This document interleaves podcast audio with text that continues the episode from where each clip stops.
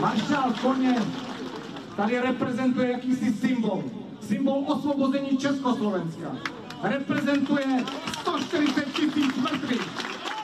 A já dokonce jsem zaregistroval, že skutečným důvodem odstranění té sochy je plán na vybudování podzemních garáží v místě, kde ta socha stojí, což je zvláště ubohé.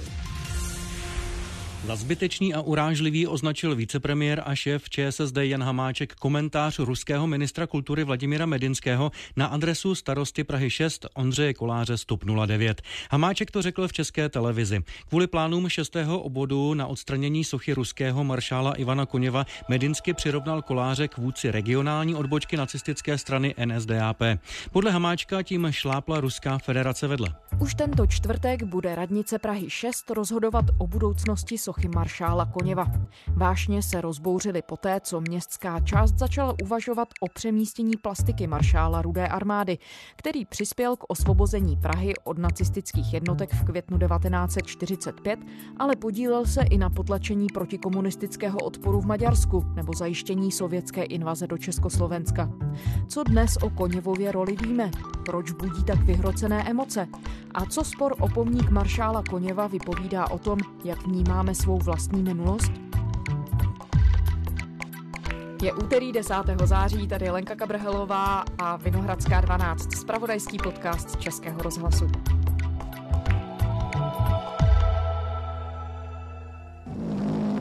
Volává Praha, Československá Praha.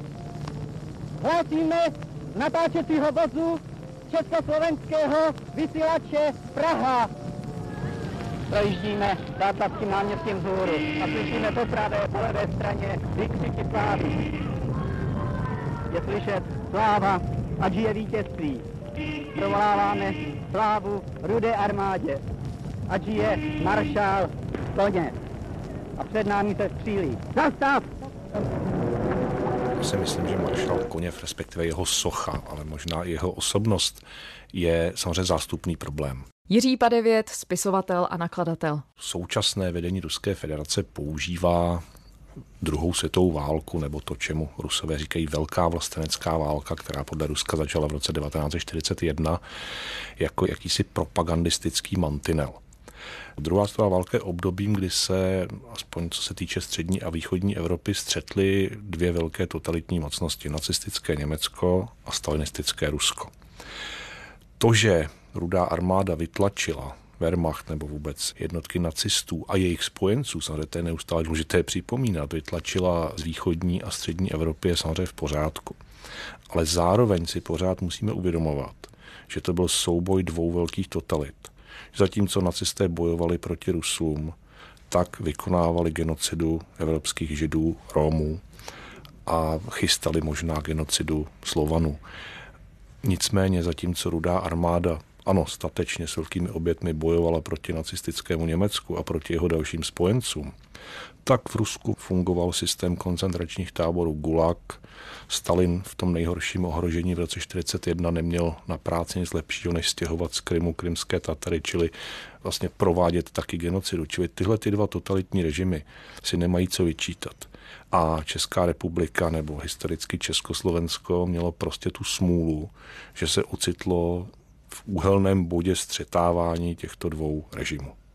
A to, co se děje teď, myslíte si, že je to něco, co vyvěrá vlastně z nějakého našeho momentu toho, jak my vnímáme jako česká společnost druhou světovou válku a třeba roli právě ruské armády v ní?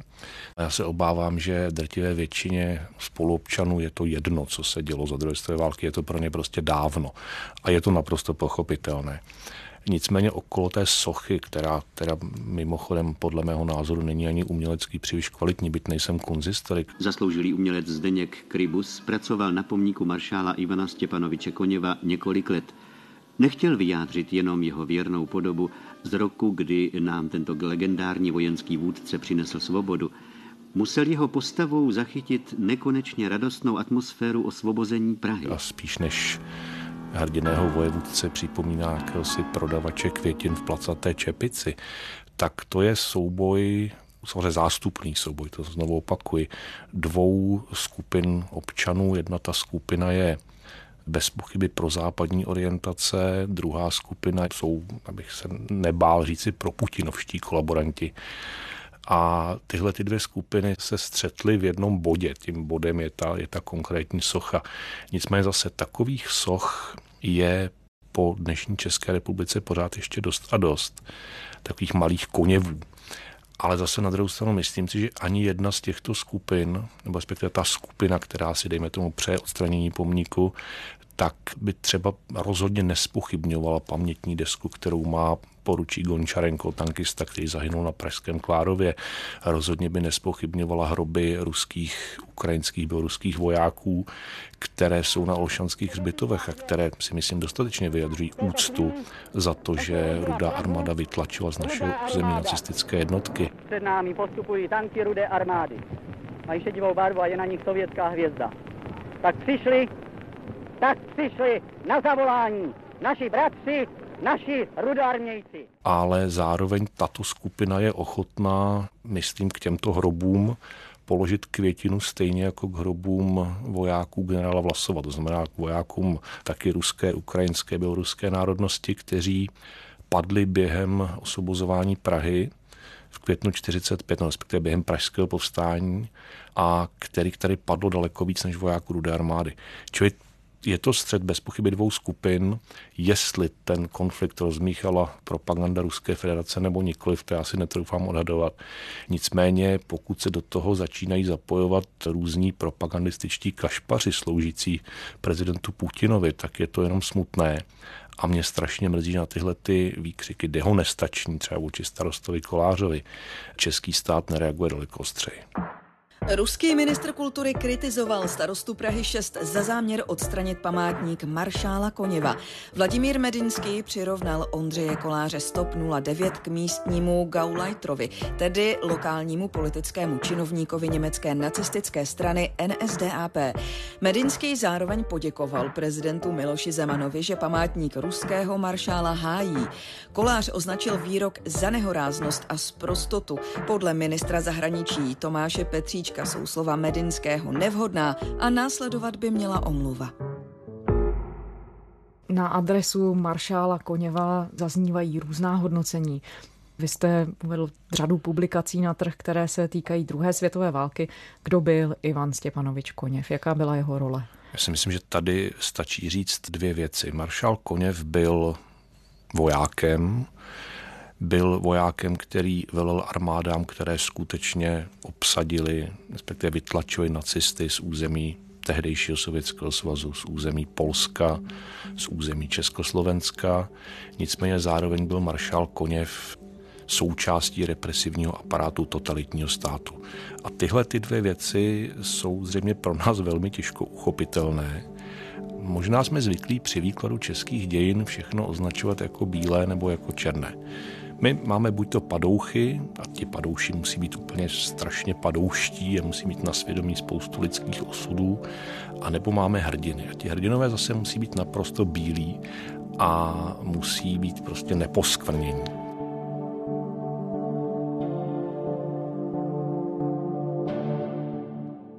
To je třeba případ Julia Fučíka, který byl bez pochyby nesmírně inteligentním člověkem levicového zaměření, který ovšem ve 30. letech zase se velmi podílel na sovětské propagandě, která líčila ten sovětský stát, který v tu dobu vraždil své občany jako ráj na zemi. Julius Fučík miloval sovětský svaz, protože v něm viděl příklad probuzení nových netušených lidských sil – protože v něm viděl záruku i naší svobody a štěstí našeho národa. Na začátku protektorátu se do odboje prakticky nějak nezapojil, dokonce mu ještě vyšla jedna kniha pod jeho vlastním jménem a poslušen rozkazu Kominterny, tím pádem Moskvy, se vlastně do toho odboje zapojil až po napadení Sovětského svazu. A zase je to člověk, který byl součástí protinacistického odboje, který byl popraven nacisty, čili je to člověk, kterému bychom měli vzdávat úctu. Ale je tam zase to ale, a my si s těmihle těmi lidmi, a tam patří samozřejmě maršál Koněv, samozřejmě není náš, ale patří tam, my si s tím prostě nevíme rady. My si nevíme rady s lidmi, u kterých třeba zamlčujeme část historie. Další příklad z moderní historie je Ctibor Novák, protinacistický odbojář, který strávil většinu války v nacistických lágrech a věznicích, který byl součástí odbojové skupiny bratří Mašínu, který za tuto činnost byl komunistickým režimem popraven, ale který v létě 45 byl velitelem koncentračních táborů Frývaldovsko, jak se to jmenovalo, kde byli umístěni místní Němci a který tam podepsal protiprávně několik rozsudků smrti. Čili naše moderní dějiny jsou podle mého názoru natolik komplikované a je v nich tolik různých ostnů a střepů, které nás vlastně můžou poranit, že je těžko o někom říct, že byl vyloženě kladná postava nebo vyloženě záporná postava. Těch záporáků a těch vyložených kladěsů je v naší moderní historii vlastně strašně málo. A ti by měli mít sochu, ti kladní. Ale na druhou stranu v tom veřejném prostoru by mělo zaznívat obojí. Mělo by zaznívat, ano, my jsme stejně jako ostatní evropské národy měli svoje hrdiny, ale taky jsme měli svoje grázly a neměli bychom se bát se těm grázlům podívat do očí a říct, ano, ty jsi byl grázl. Nebo ty jsi vykonal něco dobrého, ale taky si vykonal něco špatného. A tohle je přesně případ i maršála Koněva. A ještě mohli bychom tedy zmínit všechny ty momenty, kdy maršál Koněv sloužil stalinistické moci. Tak on jí sloužil v podstatě celý svůj profesní život, čili během svého života byl důstojníkem rudé, potažmo sovětské armády, který bojoval proti nacistům, ale zároveň byl vrcholným komunistou, vrcholným představitelem dalšího totalitního státu. Maršál Koněv se velmi podílel na potlačení maďarského protikomunistického povstání, což byla jedna z nejkrvavějších historií střední Evropy v druhé polovině 20. století. Já myslím, že ty jizvy z toho povstání si maďarská společnost nese dodnes.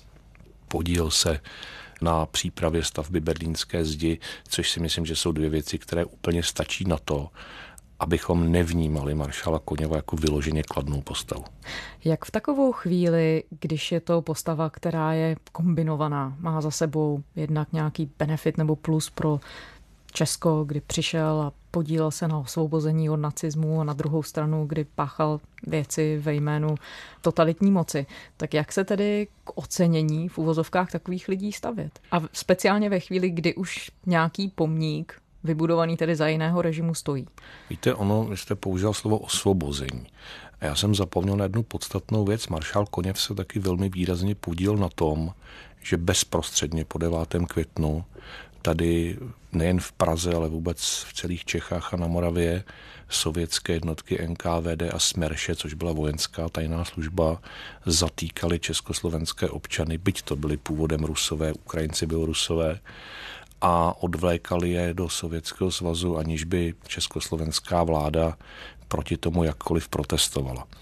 Asi nejznámější postavou z těchto lidí je generál Vojcechovský, legionář, účastník druhého odboje, který zahynul někde v sovětském gulagu, někde na Sibiři.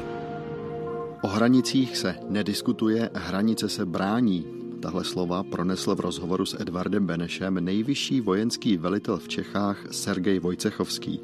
V okamžicích, kdy se v září 1938 jednalo o přijetí nebo nepřijetí podmínek Mnichovské dohody. Jak to dopadlo, víme. Vojáci svoji vlast bránit nesměli. A generál Vojcechovský paradoxně nezemřel v některém z nacistických koncentračních táborů, ale v 50. letech na Sibiři, kam byl z Prahy unesen tajným sovětským komandem. A i tyhle ty lidi má na svědomí maršál Koněv. A to je možná něco, co bych třeba já osobně mu vytýkal nejvíc. A jestli má mít takový člověk pomník, to asi opravdu strašně záleží na našem použiju zvláštní sously na našem národním vkusu. A v Rakousku ve Vídni je dodnes památník vojákům rudé armády, kteří skutečně Vídeň dobývali ve velice těžkých bojích. Nicméně já si myslím, že rakouská veřejnost těžko bude někdy mluvit o osvobození, protože Rakousko bylo součástí Německa, bylo součástí Třetí říše a i proto, že rudá armáda se v Rakousku chovala podobně jako na dobitých územích Německa, to znamená, to dobývání provázely násilnosti ze strany vojáků vůči civilním obyvatelům, krádeže, loupeže, vraždy a přesto tam ten pomník stojí. A já jsem zaslechl v souvislosti s maršálem Koněvem, nebo s tím pomníkem maršála Koněva, že pokud jsme sebevědomým národem, tak bychom ten pomník měli vydržet. Já si nejsem úplně jistý, jestli to tak je. Já si dokonce myslím, že teď už je ta situace tak vyhrocená a tak spolitizovaná. Byť jde skutečně jako zase ve vší úctě k padlým vojákům do armády, byť jde v tomto případě o kus šutru. Na tom místě žádní vojáci pohřbení nejsou. Tak v tuto chvíli, v té vyhrocené situaci, já si myslím, že starosta Kolář už by neměl ustoupit. Pokud ustoupí, bude to celé zase mít oder takové české malé frašky. Teď bourat Koněva, tak kde to skončí? Tak eh, začneme se nově dívat na husity, tak eh, nějaký nový výklad, eh, co, co dělají husité a budeme bourat Jana Žižku na, na Vítkově, nebo začneme diskutovat o tom, jakou roli hrál Karel IV. ve vztahu k Židům, že to byl, že vlastně organizoval pogromy nebo schvaloval pogromy, tak budeme přeměnávat univerzity, jako kde to skončí. Z mého pohledu má Praha jaksi více problémů, než je maršál Koněv. Nechme sochu tam, kde je. Je tam vysvětlující tabulka. Ministr Hamáček třeba říká, že bourání památníků je hloupost. Položil si otázku, kde se to zastaví. Opravdu se mají památníky bourat, nebo jak vlastně k téhle otázce našel někdo recept na to, jak k ní přistupovat? Já si myslím, že recept neexistuje. Já taky nejsem velkým příznivcem bourání čehokoliv. Nicméně představte si, že by dodnes stál na letenské pláni nebo na té hraně letenské pláně ten obludný pomník masového vraha Stalina kterého do dneška řada českých komunistů adoruje. Večer pak památný ten den byl zakončen v Praze odhalením monumentálního Stalinova pomníku na letenské pláni. Tam vysoko nad Prahou manifestující nejen dík všeho československého lidu Stalinovi osvoboditeli, ale i Žulově pevnou a nerozbornou družbu a jednotu československého a sovětského lidu pro všechnu budoucnost. Tak radši jedeme, ať nespustí naplno.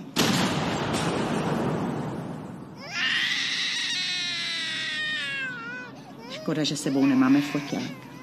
To by měl Peťa hezkou památku. Listopad 1962.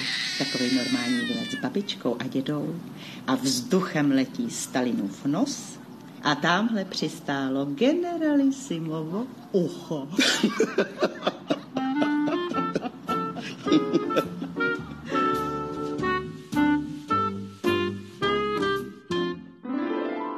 Jistě by to byla světová turistická atrakce, jistě by ty davy turistů, které jsou v Praze, byly daleko početnější tady kvůli tomu pomníku. Nicméně já si myslím, že města střední Evropy si dost zažila s podobnými masovými vrahy a neměla by jejich pomníky ohyzdit svoji tvář.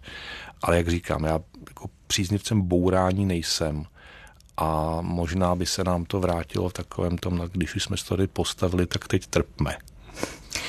Není nakonec ta současná debata známkou i toho, že česká společnost se konečně tak trochu začíná probírat, když to trochu přeženu, a diskutuje o těchto tématech, která jsou bolestná. Byť já to si, možná nevypadá tak, že dochází k nějakému společenskému koncenzu zatím. Já si nejsem úplně jistý, si to, co se děje okolo pomníku maršala Koněva, je diskuze.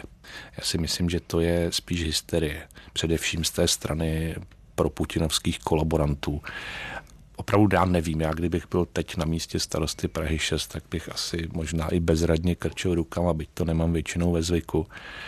A to, jestli se vypořádáme skrze vás zrovna maršála Koněva, respektive skrze vás tu, tu sochu, která ho symbolizuje, jestli se vypořádáme se svými moderními dějinami, já si nejsem jist. Ono zase okolo Koněva padá spousta návrhů, komu všemu postavit sochu, buď to na tom místě nebo na jiném místě já si skoro myslím, že to připomínání moderní historie by mělo být vedeno jinudy, nikoliv si sochami na veřejných prostranstvích, ale především výukou, edukací, rodinným vzpomínáním.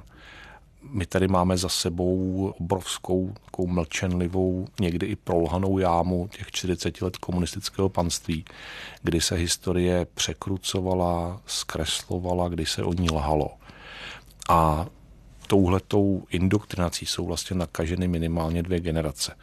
A přestože ty generace třeba měly nějakou privátní historii, tak ono se o ní ani doma nemluvilo, protože co kdyby to potom ty děti řekly ve škole. Takže já si myslím, že pokud něco českou společnost čeká a pokud česká společnost chce být sebevědomá, tak ji čeká velmi dlouhé napravování téhleté historické jámy, kterou nám tady vytvořila komunistická strana Československa. Čili taková ta teorie, která se svého času razila i v Německu, zeptej se svých rodičů a prarodičů, dělali, co jste dělali. Přesně tak. Přesně tak, zeptejte se jich a zase neodsuzujte je.